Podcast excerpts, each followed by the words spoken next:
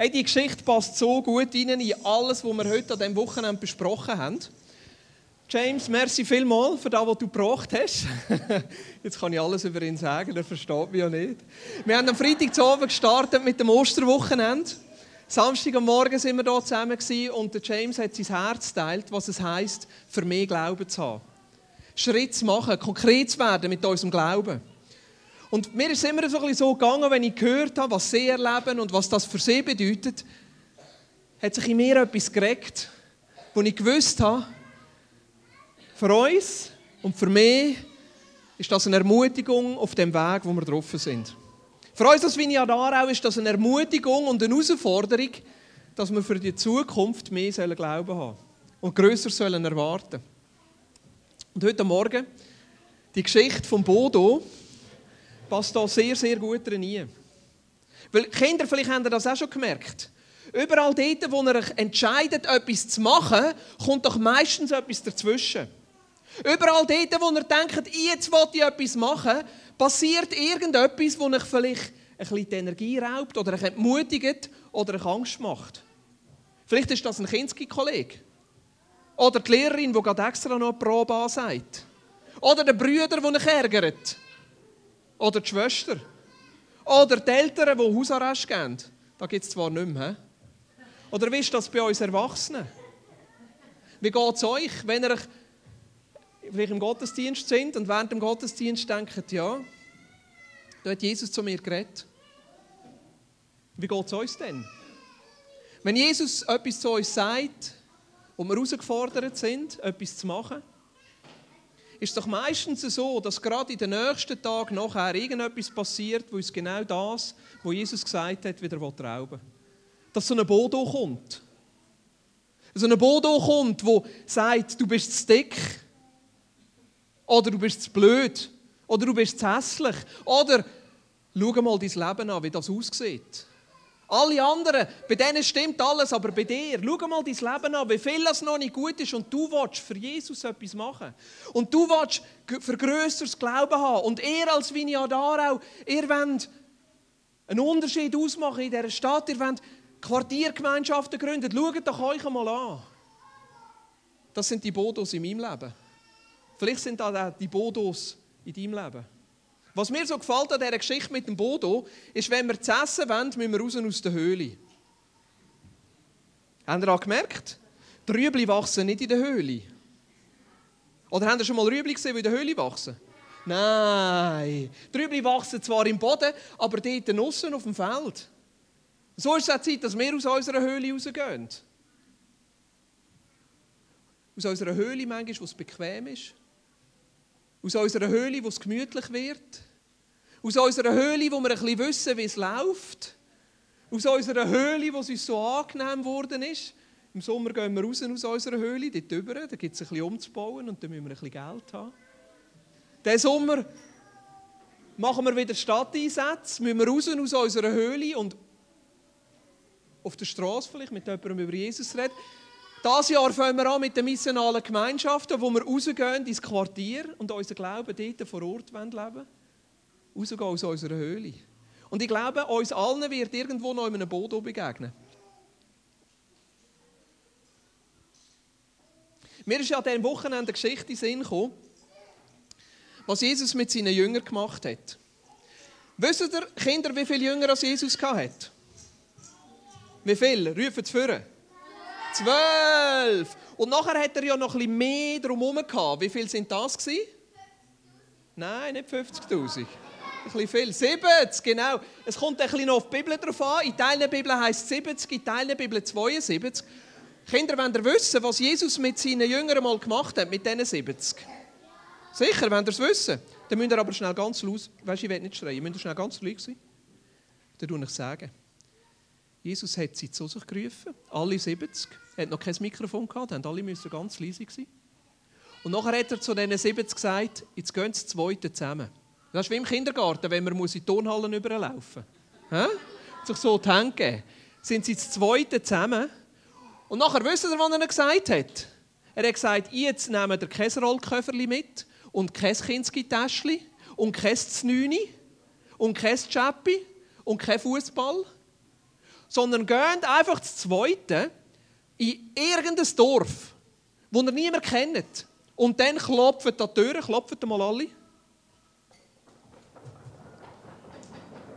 Und wenn jemand auftut, geht die Türen auf. Die hat noch kein Öl gehabt. Und jemand schaut raus, dann sagt er einfach, Friede dir. Könnt ihr das mal sagen? Friede dir. Und wenn sie parat sind, den Frieden anzunehmen, wenn sie parat sind, euch einzuladen, euch einen Sirup anzubieten, vielleicht sogar ein Mädchen mit dem Schlafsack, wie bei uns auch nicht in dieser Nacht, das war verlässig mit euch, dann bleibt in diesem Haus. Bleibt dort. Geht nicht noch jemand anders her, auch wenn es vielleicht nicht so schöne Spielsachen hat. Bleibt dort. Und wisst ihr, was Jesus nachher gesagt hat, was wir dort machen sollen? Wir sollen fragen, ob irgendjemand krank ist. Wir sollen fragen, ob irgendjemand ein Anliegen hat, ob irgendjemand nicht so zu Weg ist. Und nachher sollen wir beten und schauen, dass sie gesund werden. Haben ihr das schon mal gemacht? Wer von euch hat schon mal für jemanden gebetet, der krank ist?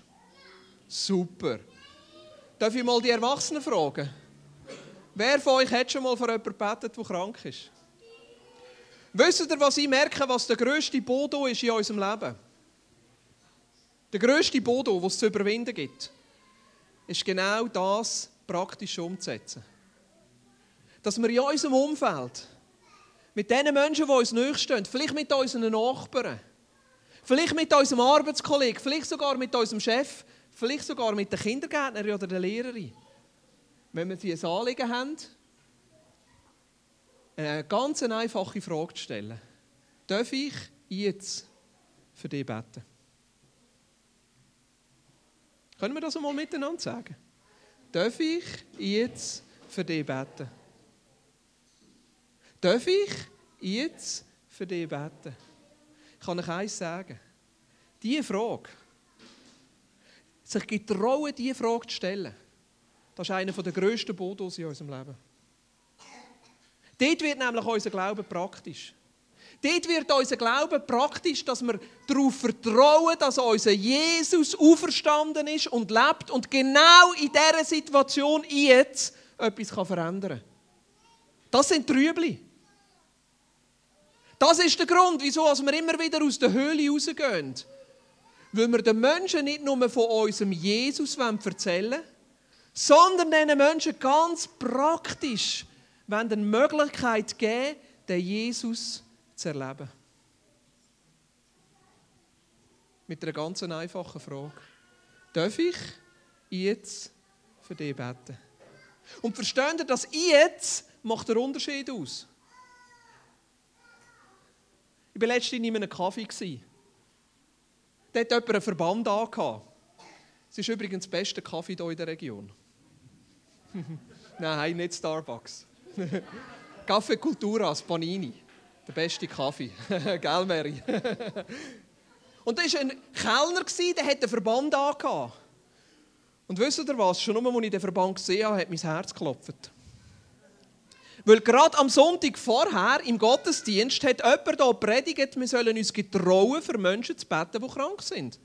Und in diesem Gottesdienst habe ich gesagt, der Nächste, den ich sehe, der krank ist, der wird ich fragen, darf ich jetzt für dich beten? Uh, ich habe drei Kaffee gebraucht. Und mein Herz hat geklopft. Aber als er gekommen ist, habe ich gesagt, du, was hast du an deinem Arm gemacht? Wieso hast du den Verband? Und er hat mir erzählt, dass er das schon lange hat und dass es ihn einschränkt. Und dann habe ich mich getraut. Dann habe ich mich getraut. Ich habe gesagt, hey, darf ich jetzt für dich beten? Er hat Ja gesagt. Aber er hat gesagt, nicht jetzt, sondern irgendein. Darf ich jetzt für dich beten?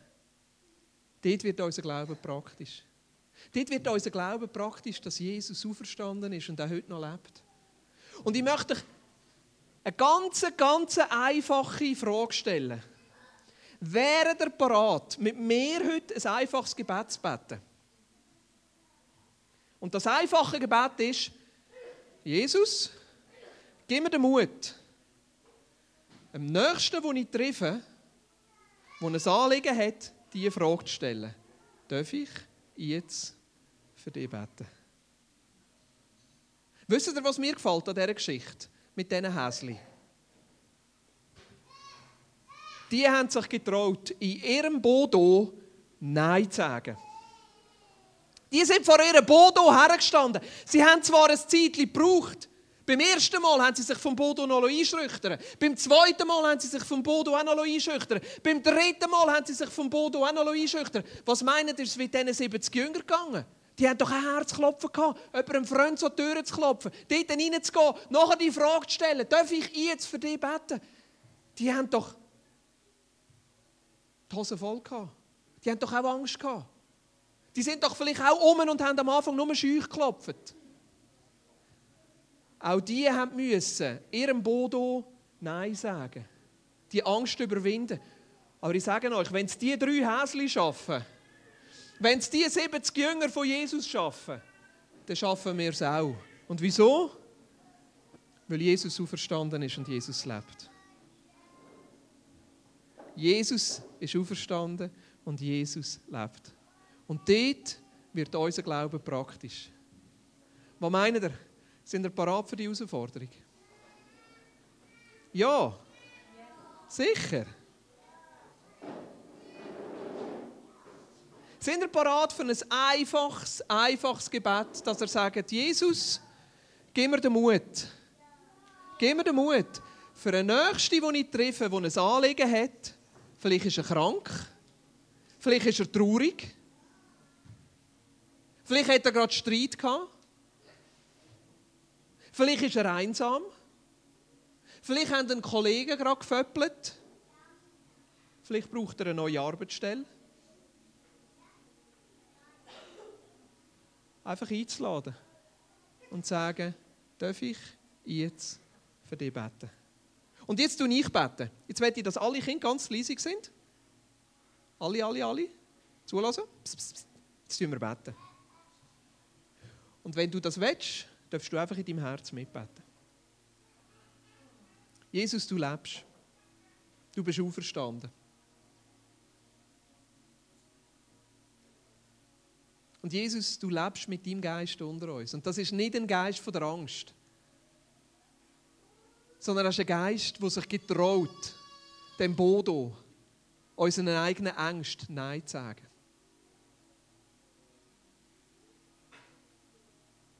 Und Jesus, weil du lebst, ist es möglich, dass wir und die Menschen um uns herum die auch heute noch erleben können. Und Jesus, ich bete, dass du in den nächsten Tagen, aber sicher im Laufe der nächsten Woche, jedem Einzelnen von uns einen Mensch über den Weg schickst, wo so ein Mensch vom Frieden ist. Wo wir mit ihm in Kontakt kommen und wo wir eine, einfach, eine einfache Frage stellen können. Darf ich jetzt für dich beten?